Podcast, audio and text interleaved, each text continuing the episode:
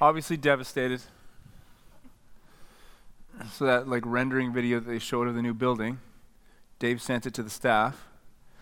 I took the time to uh, to save it and to dub my own soundtrack over it. I used Kickstart My Heart, and my version was not selected for the church video.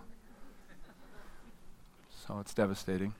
But I'll carry on. See, I'll tell you something about me. I think that life stories are profound and inspiring, and I think you do too. But maybe you didn't even realize it. The amazing thing about life stories is that when you look at different people, when you hear their stories, when you read about their stories, what you come to realize is that there's this thing that kind of binds us together. It's called being human, you know? And it reminds me that uh, I, I want to tell you today what an honor and a privilege it is that you would be here today. Whether you're here at church for the first time, first time in a long time, 4,000th time. I'll tell you this about you and me we got a lot in common. In fact, there's more things that should pull us together than should ever tear us apart. And that's why God included so many life stories in the Bible. We've been looking at one over the last few months, uh, a guy named Samuel. And, and, scholars will tell you that Samuel was the last judge and the first prophet in the nation of Israel. It's a really interesting transition. We're going to talk about it today and actually talk about how it really, really relates to us this Christmas season. But before we do, we need to kind of get caught up on the life story of Samuel. So, Samuel, by and large, was raised by a man named Eli in a town called Shiloh. And, so, and Samuel got a front row seat into watching the disintegration of Eli's family. Eli had two sons. The Bible says they were scoundrels. What they did was they misrepresented God in order to manipulate and abuse people. It got, got so bad that eventually Eli's two sons and Eli himself all died on the same day. And now all of a sudden, this relatively young man, Samuel, becomes the judge of the nation of Israel. And the people had drifted away from God. It got so bad that actually the Philistines came in, they defeated Israel in battle. Not only did they defeat Israel, but they plundered Israel. And one of the things that they took is they took the Ark of the Covenant, which was a powerful symbol at that time for God's presence to his people. So Samuel calls the nation together. He says, Man, we stepped outside of God's protection. So we need a revival. We need to turn back to God. And, and, and the people did, and Samuel led the army and defeated the Philistines and brought back the Ark of the Covenant. And then Samuel did something really powerful. I would say that it's the last significant thing that he did in his role as a judge in the nation of Israel. He set up an Ebenezer stone. An Ebenezer stone. That name might be familiar to you in the context of Ebenezer Scrooge from the Christmas Carol, but Ebenezer actually means with God's help, we got here. With God's help, we got here. I, I think you and me, we need to set up an Ebenezer stone in our life today. We need to tell ourselves, with God's help, I got here. We need to tell our spouse, with God's help, we got here. We need to tell our friends and family, you know, with God's help, we got here. Months ago, after Maddie had completed her cancer treatment, the doctors did a bunch of scans and a bunch of tests, and the prognosis came back cancer free cancer free. And I remember a whole bunch of us met at our house and we walked down to the river. And, and each of us picked up an Ebenezer stone. And we each had a Sharpie and we wrote on our Ebenezer stone the things that God had taught us and shown us during Maddie's battle with cancer. And I wrote a bunch of stuff on my stone. But here's one of the things I wrote I wrote down these are the three most important prayers Help me, help me, help me. Thank you, thank you, thank you. Wow, wow, wow. See, the help me prayer is so important because it's a prayer of humility, you know? To turn to God and say, God, there's mountains in my life that I can't move on my own. There's battles in my life that I can't fight on my own. There's struggles in my life that I can't overcome on my own. I need your help, God. But the thank you prayer is equally as important. To take some time afterwards and go, whoa, wait a minute. Oh, there was mountains in my life that I couldn't move, but you moved them. There was battles in my life that you couldn't fight, but that, that I couldn't fight, but you fought them, God. And there were struggles in my life that I can't, I couldn't overcome, but with your help, I overcame them. And then a wow prayer. You know what that is? Wide-eyed wonder. To take a time out in your life and to step back and say, "Whoa! With God's help, we got here." I actually think the world would be a lot better off if more people could live with a little bit more wide eyed wonder. So that brings us to 1 Samuel chapter 8, starting at verse 1. When Samuel grew old, he appointed his sons as Israel's leaders.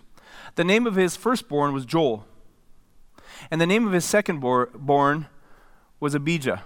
And they served at Beersheba, but his sons did not follow his ways. They turned aside after dishonest gain and accepted bribes and perverted justice. Sound familiar?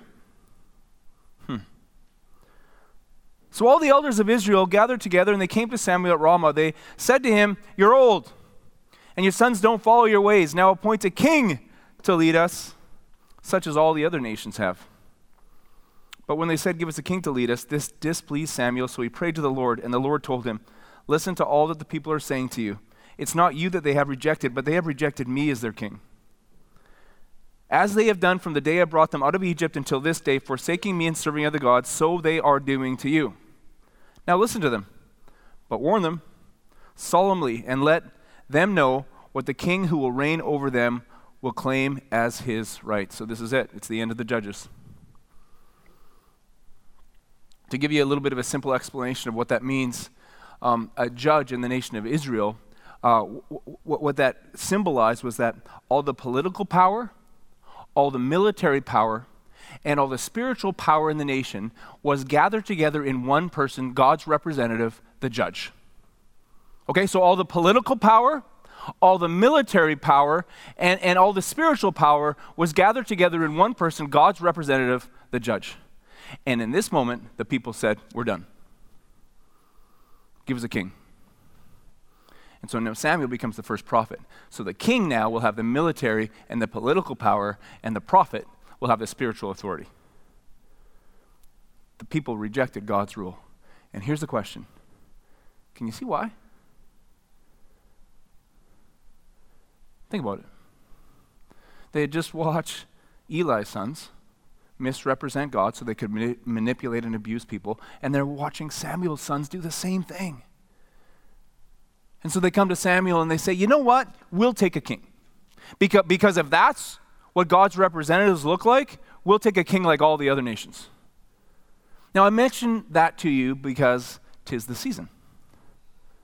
There's something about Christmas. Skill testing question for you. What do you think the most highly attended Southside service of 2019 is going to be? Anybody? Christmas. Christmas.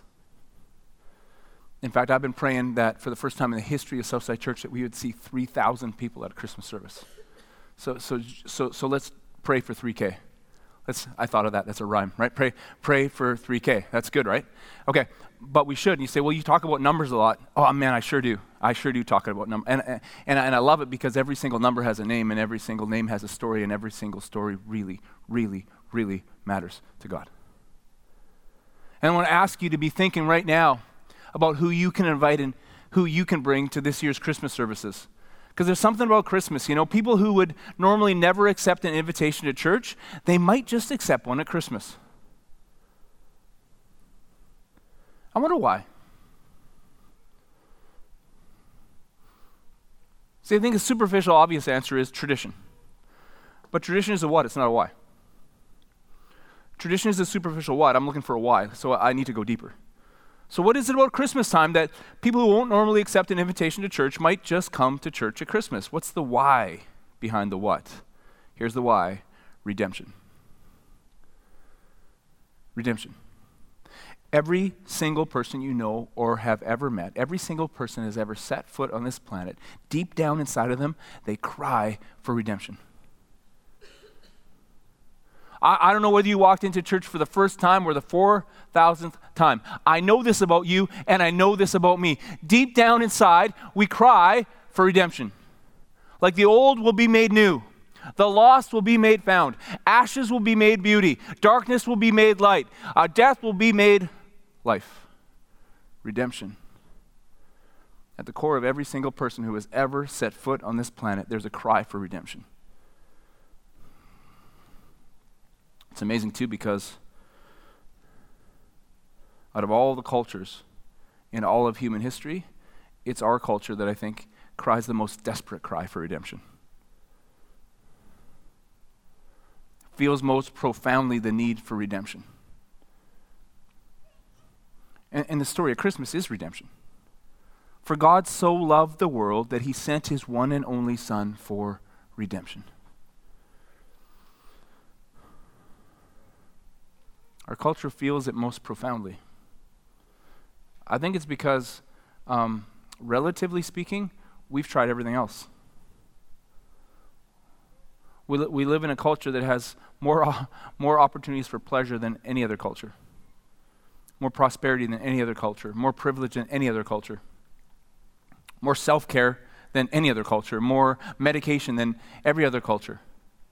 And what's amazing and mind blowing about it is that we, we, we're, we're, a culture filled with people who say, Man, I've tried medication, I've tried privilege, I've tried prosperity, it should be working. I've tried so much self care, and yet deep down inside of me, there are mountains that I still can't move. There are battles that I still can't fight. There, there, there are obstacles that I still cannot overcome. What's going on? It's a cry for redemption for help. And Jesus is redemption. So here's what's insane. Listen to this. We live in a culture that is more hungry for redemption than any other culture in all of human history. And we have the answer. The church has the answer. And yet, a vast majority of North American churches are in decline. How in the world is that possible? It doesn't make any sense.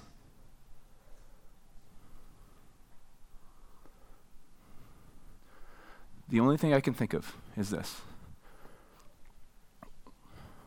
the same thing that happened in Israel 3,000 years ago has been happening in our culture. The people who are supposed to be representing God are doing a really bad job. Like we live in a culture that over the years, the people who say that they're followers of Jesus often look nothing like him.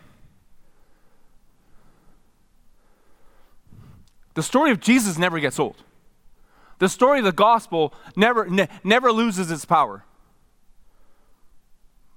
But sometimes the people who follow Jesus look nothing like him. Read this story the other day. Arthur F. Burns was the former chairman of the United States Federal Reserve System and ambassador to West Germany during the Cold War. He was a man of considerable influence. Medium in height, distinguished with wavy silver hair and the signature pipe. He was economic counselor to a number of presidents from Dwight Eisenhower to Ronald Reagan. His opinions carried weight, and Washington listened. Arthur Burns was also Jewish. So when he began attending an informational White House group for prayer and Christian fellowship in the 1970s, it was a big deal. but no one really knew how to involve him. He was Jewish. And this was a Bible study and prayer time. So every week, when different people would take turns uh, ending the meeting in prayer, Burns was never selected. Like he was Jewish, right? He wouldn't want to pray to end a Christian gathering. But one week, the group was led by a newcomer, and he didn't know Arthur Burns. As the meeting ended, the newcomer turned to Burns and he asked him to close their time with prayer. Some of the old timers glanced at each other in surprise and wondered what's going to happen. But without missing a beat, Burns reached out, held hands with others in the circle, and prayed this prayer Lord, I pray that you would bring Jews to know Jesus. Christ, I pray that you would bring Muslims to know Jesus Christ. And finally, Lord, I pray that you would bring Christians to know Jesus Christ. Amen. Gandhi said it this way I like your Christ. I don't like your Christians. Your Christians are so unlike your Christ. Like, what in the world is going on? We, li- we live in a culture more desperate for redemption than any culture in human history, and yet the church is in decline. What is going on? It's not that the message of Jesus has gone out of style, it's that the people who follow Jesus don't look enough like him. Paul looked ahead at days like this in 2 Timothy chapter 3 said this, but mark this. There will be terrible times in the last days. People will be lovers of themselves, lovers of money, boastful, proud, abusive, disobedient to their parents, ungrateful, unholy, without love, unforgiving, slanderous, without self control, brutal, not lovers of the good, treacherous, rash, conceited, lovers of pleasure rather than lovers of God. Listen to this having a form of godliness but denying its power. Having a form of godliness but denying its power have nothing to do with such people. Redemption. Redemption. Redemption is the greatest power in the universe. Rede- redemption is a great. that Jesus Christ, the Son of God, stepped into human history to reconcile you with your Heavenly Father. You know your Heavenly Father, the rider of the ancient skies, the one who spoke the very universe into existence and loves you absolutely and completely. That's powerful. That Jesus Christ died on a Roman cross, that your sins could be forgiven, that your past could be past, that your eternity could be secure. That's powerful. And Jesus Christ, the same Jesus who, who, who died on the cross, stepped out of the empty tomb, and the Holy Spirit, resurrected power that raised Jesus, is alive and well and working in you, changing you from the inside out. So, what's going on? We live in a culture desperate for redemption. Why aren't people seeing it in us?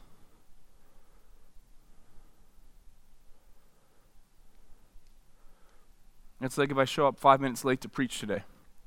You know, Dave comes up and does his good announcement, shows the lame video with a bad soundtrack, and then uh, says, you know, right after the lights come on, Mike's going to be up here and he's going to be preaching. The lights come on, but I don't show up. I've often been tempted to do that, by the way, just to see how the staff handles crisis. Okay. so I show up five minutes late, and let's say you're in a really patient mood and you stick around. And I come up and I go, dude, so sorry. Great reason, though. You know, I was jogging in between service as I do. You know, I'm very fit that way. No. That's an illustration, okay? So let's just say I was jogging between services, and I'm jogging across Stevenson. A gravel truck comes out of nowhere, runs me over. He must have been doing like 80, 90 clicks. So it took me about five minutes to get myself together and, and, be up here. And so let's imagine I'm standing up here telling you that story about my encounter with that gravel truck, and I look just like this. You would think one of two things. Number one, Mike is a liar. Or number two, think about this. That gravel truck that hit him must be really, really, really small.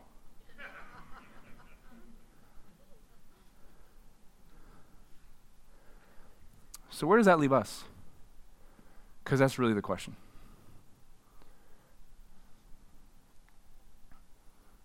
It's, easy to talk in theory about, oh, the church is in a decline and, and we're not, you know, we're growing and we're moving into a home and that's exciting, but where does that leave you?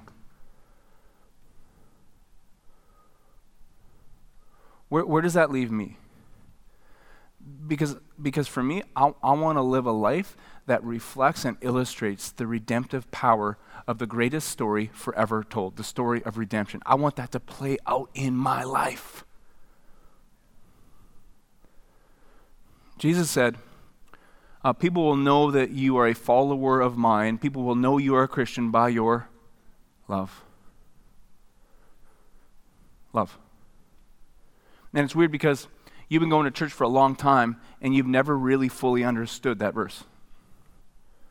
See, I think, I think for you and for me, we've often read that verse and we look at it and we go, oh, like people will know we're a Christian because we're very loving.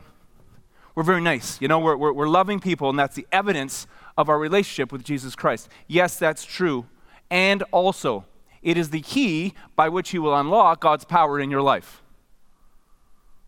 They will know you are a Christian by your love. It is a gateway to enter into God's redemptive power. It is the evidence, but it's also the opening. I want to live a powerful life. And the key is love. The key to unlock God's power in your life is love. So let's talk about that. First, number one, you must receive God's love. And I, and I got three steps here. But I'm telling you, if you don't get this step, don't bother step two and step three won't work, won't make any sense. So, number one, you got to receive God's love. What do I mean by that? I mean, you need to reject performance based acceptance. You need to repent of it. And, and you need to embrace extravagant love. You know what the word extravagant means? Undeserved.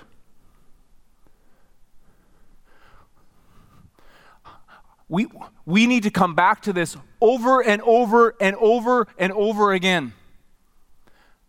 The love of Jesus Christ, his death and resurrection, cannot be achieved. It is received. It cannot be earned. It is extravagant. Like when, when Jesus died on the cross, he said, Give me your shame and your sin and your regret and your wrong. And in exchange, I will give you forgiveness and freedom and eternal life. Why? Because you're so good? No, because He is. Because of what you do? No, because what He's done. We need to come back to this today.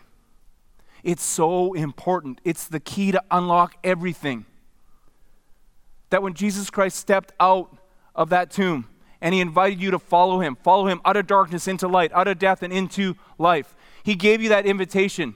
Not because you're innately more lovable than anybody else, but because he, his love is immeasurable.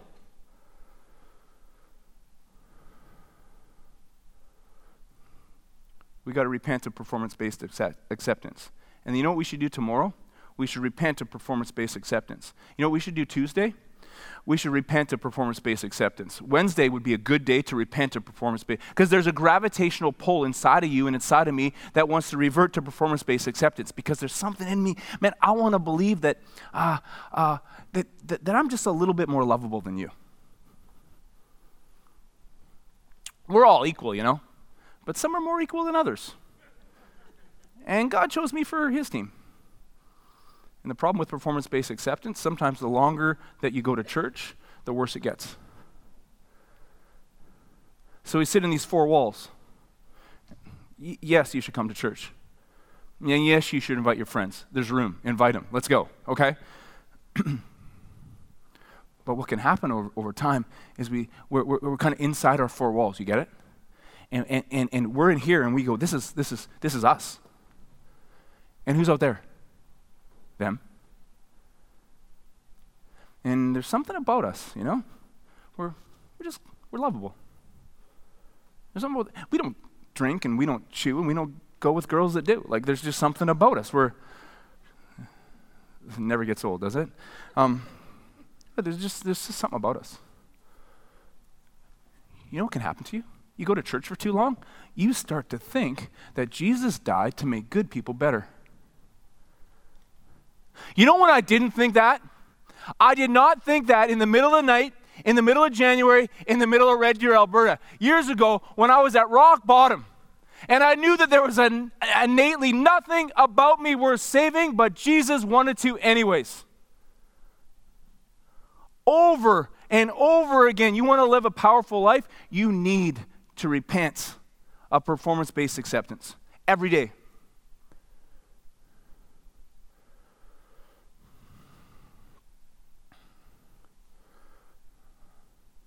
Like, Jesus didn't die to make good people better, He didn't even die to make bad people good. He died to make dead people live. That's it. So there is no us and them, there's just us and us.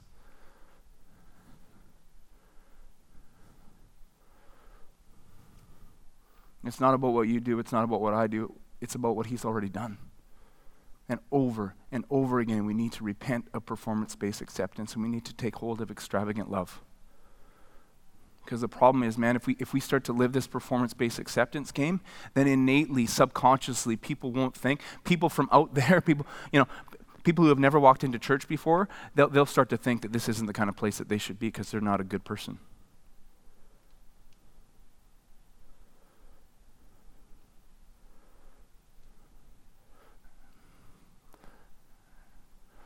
And we're, hmm, and we're all just dead people who need Jesus to make us live. That's it. You know what else can happen? Is when you kind of fall into this performance based acceptance trap. You start to think that you've earned it or you need to earn it. But somewhere deep down at the core of who you are, you know you can't earn it. You know that you can't earn it. So all of a sudden, you start to be real angry at yourself. So here, here, here's, a, here's a little thought for you. Who's the angriest person you know? Don't answer out loud and don't look at the person beside you just in case it's them. Okay? Um, you know who they're most angry with? Themselves. You know what happens with people who, who dwell in, who sit in performance based acceptance? They always end up being very, very angry with themselves. Who's the most hateful person you know? You know who they hate the most? Themselves. Who's the most judgmental person you know? You know who they judge the harshest? Themselves. You want to live a powerless life? Easy. Just run towards performance based acceptance. You want to live a powerful life? Reject it. Repent of it every day. Today, you need to again. And embrace extravagant love, undeserved love of God demonstrated by Jesus Christ through his death and resurrection. That's step one. And again, let me tell you, if you don't get step one, if you don't go back to it, circle back to it, circle back to it, don't even bother with step two. But if you begin to slowly get this step one down, you move to step two. So, first, you receive God's love. You reject performance based acceptance. You embrace extravagant love. Number two, you return God's love. You reject self pity and embrace wide eyed wonder.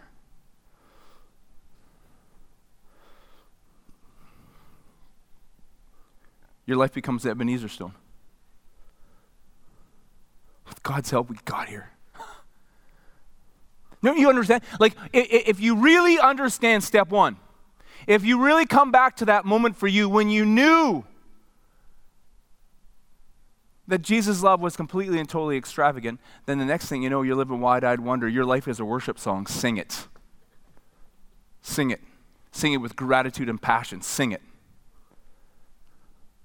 Man, once you get, once you get the concept of extravagant love, then you live this grateful life.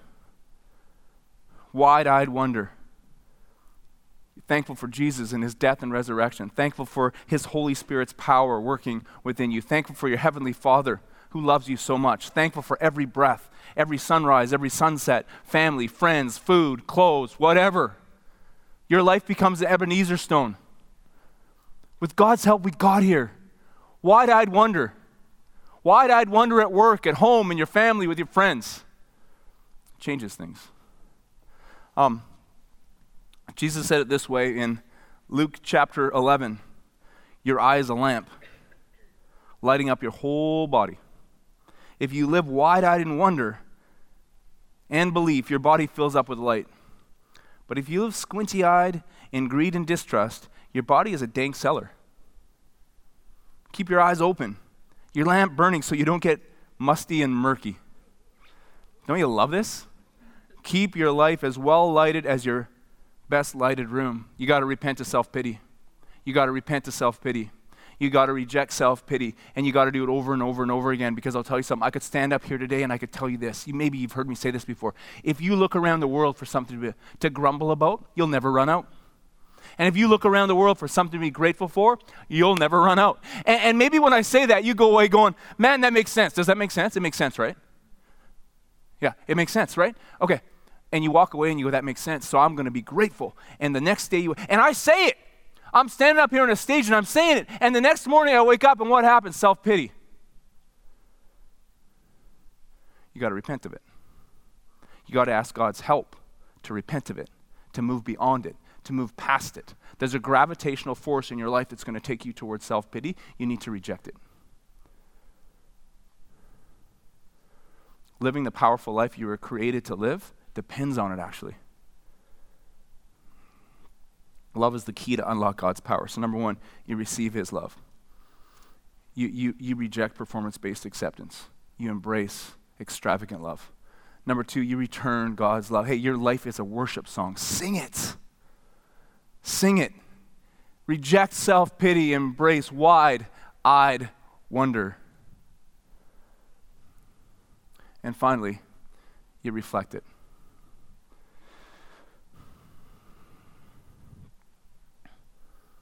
If you don't have step one, step two, step three ain't going to make any sense. But, but, but, but let's imagine that you come to this place, that we've come to this place, that I've come to this place where we say, man, I, I reject performance based acceptance. I embrace your extravagant love, Jesus. And that, and that leads me to step two, where I reject self pity and I take hold of this wide eyed wonder. Thank you, thank you, thank you. Wow. You know? Well, then I'll get step three, which is I reflect His love. In other words, I reject stagnation, I embrace double blessing.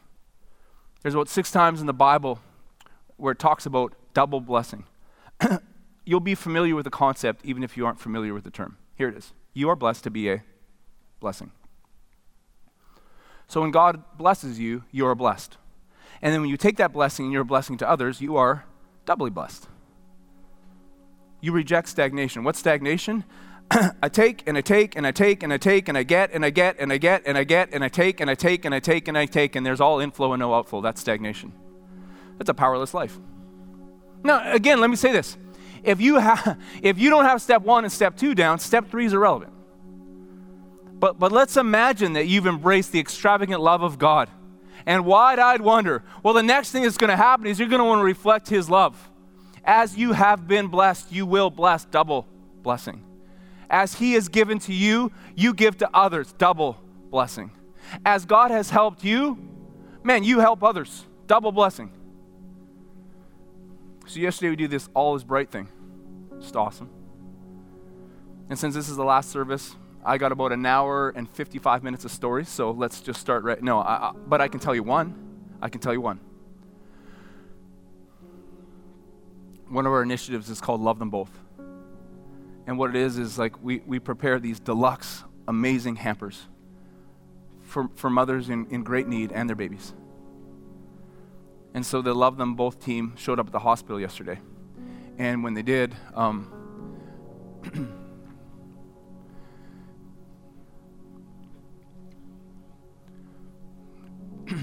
so the, the nurses stood up right away when they walked in because I don't know what these nurses are, how, wh- where they are with God or church or anything, but they stood up and they said, Man, I can't believe you're here. Because there's a young mom who just gave birth and, and she has nothing. And this is, this is going to change her whole perspective. And I just think to myself, You get it, right? Like, sh- she matters. You know what I mean? Like, she really, really, really, really matters. And so when, God has helped us and we extend His help, it, it's a double blessing. So, what, what, I'm not talking about is a warm, fuzzy feeling going, well, that felt kind of good. Like I was on the uh, fueled up team yesterday. We were washing all these cars and someone rinsed me. They thought I was a car and they rinsed me and I was soaking wet. And so I'm not talking about I walked away going, man, I was an icicle for Jesus today like minus 100 and I was soaking wet and now I'm frozen. It's just a warm, fuzzy feeling. No, no, here, I'm, I'm talking about a spiritual concept. What I'm talking about is you will be blessed. Blessed. Power. Blessing. That's what I'm talking about. It, like step three makes no sense if you haven't walked through step one and two, though. But if you get step one and two, then all of a sudden you realize, man, are you kidding me? Why would I live this way?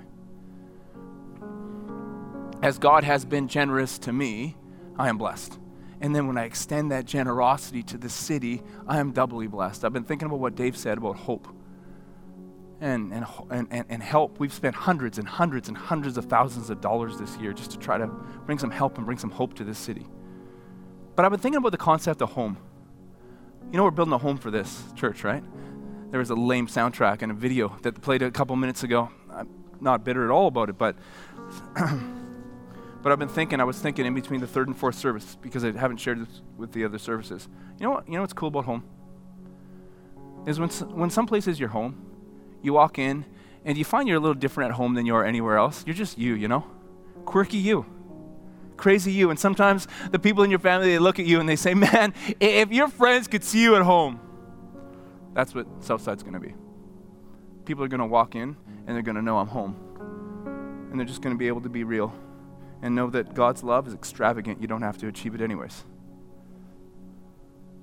So Dave said we're doing this year end offering. You should give to it. You, you should live in wide eyed wonder. You should live a doubly blessed life. You should give to it. But remember, though, it would make no sense to you if you haven't gone through step one and step two. But let's just say that you have. Because maybe I'm standing up here and you think to yourself, oh, the church just needs my money. No, we actually don't need your money. We'll be fine. You just need to be doubly blessed. But, but let's imagine that you've gone through step one and step two because you might be tempted to go, well, my money is my money. You know, I, I, I, I, worked for my money. I, I, uh, I, I got creativity in my brain and I took some chances and I made some money. But, but if you've gone through step one and step two, what do you realize? These hands? Who gave them to you? These arms that work? Who, who gave you those? This heart that pumps? Who gave you that? These legs that walk? Who gave you that? This, this culture you were born into? Who gave you that?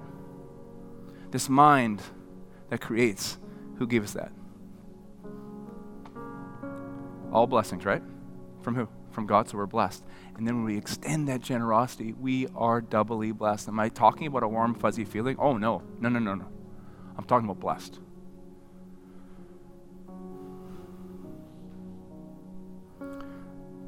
So we're going to take communion in a couple minutes. And for those of you who aren't really overly familiar with communion, um, what it is is there's going to be stations set up around the gym. And at every station, there is a basket where there's uh, crackers and there's grape juice. And all we're doing is we're just obeying a command of Jesus. Jesus said, on a regular, uh, on a regular basis, just remember what I did for you on the cross. And so we take the cracker, we remember that Jesus' body was broken. And we, and we drink the juice, and we remember that Jesus' blood was spilt for us. Not because we achieved it, not because we're good, but because He's so good. And so, what I ask you is I want to ask you to go through these three steps as we take communion. Number one, can you please receive God's love? Now, there's no pressure. If, if, if you're just checking out church and you're checking out the whole Jesus thing and, and you're at comfortable taking communion, that is absolutely fine. But I do believe that for some of you, You've been feeling a little bit, you've been feeling God's hope inside of you because you, l- lately you've been coming to this conclusion that there are mountains in your life that you can't move on your own, that there's battles in your life that you can't fight on your own, that there's uh, struggles that you can't overcome on your own, and you realize that Jesus came and He loves you and He wants to, and he wants to walk with you today, tomorrow, and forever. So if that's you, you, you're going to go take communion for the first time. So just go to the person at the station, they're a leader from our church, and just say, Man, I want to take communion for the first time. But I, want to talk to you if you, also if you're taking communion for the 5,000th time. Can you receive God's love today? Can you repent of performance based acceptance today? And embrace the extravagant love of God through Jesus. Don't ever lose that. Come back to it over and over and over again. And then can, can you spend some time returning God's love. Just worship Him. With God's help, we got here. That Jesus stepped into human history for you, died for you, rose again for you. Don't ever lose that wide eyed wonder. Don't ever lose that. Spend some time repenting of self pity. and finally, uh, reflect God's love. For some of you, know what you should do during communion? You should text GIVE to 604 670 3040. Be doubly blessed. But one more thing. As God has invited you to eternal life, to his family, to salvation, why don't you start to think of others that you could invite? Maybe specifically to Christmas this year, you know? So you got a package on your chair with a bunch of stuff in it couple of Christmas invites. I'm going to need a lot more than two. Because I've invited a lot of people in my life. There's about 25 people that I can think of off the top of my head right now who I've invited continually and they haven't come. Now, there's others I've invited who have come, but there's quite a few who have never come. And you know what I've decided? I'm not giving up on them. God never gave up on me. So there's invitation, uh, a card. You can write a card to somebody give them a present and, uh, and invite them to, to uh, the Christmas services. It says Merry and Bright. Just in case you wanted to know. And then there's this thing. It's fancy. I don't really understand it. Uh, you put your phone over it, you know, and it, it gives you a gift or a, a, thought or an encouragement for that day or a reminder maybe to invite someone to, uh, to Christmas. Pretty cool, if you ask me. And you can't skip ahead either. December 1st, like if you try to skip to December 3rd, won't work, right? All right. and finally, just this, just an old fashioned card. And what I would ask you to do is, is this there's people in your life who, who really matter, you know? They really matter. They're dying for redemption. I just wonder if during communion today you could ask God to show you a person or a couple people that maybe you need to be inviting out to Christmas services and then take this card and put it someplace where you're going to see it and just pray for them.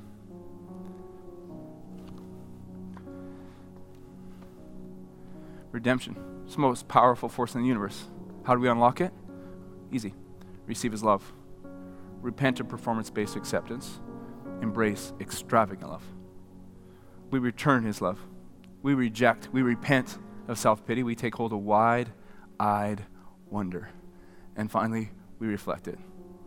We reject stagnation. We embrace double blessing. Why don't you stand as the band plays? Hey, thanks so much for watching today. Why don't you come join us at any of our four Sunday services? We meet at Sardis Secondary School in Chilliwack, British Columbia. And for more info, you can visit southsidelife.com.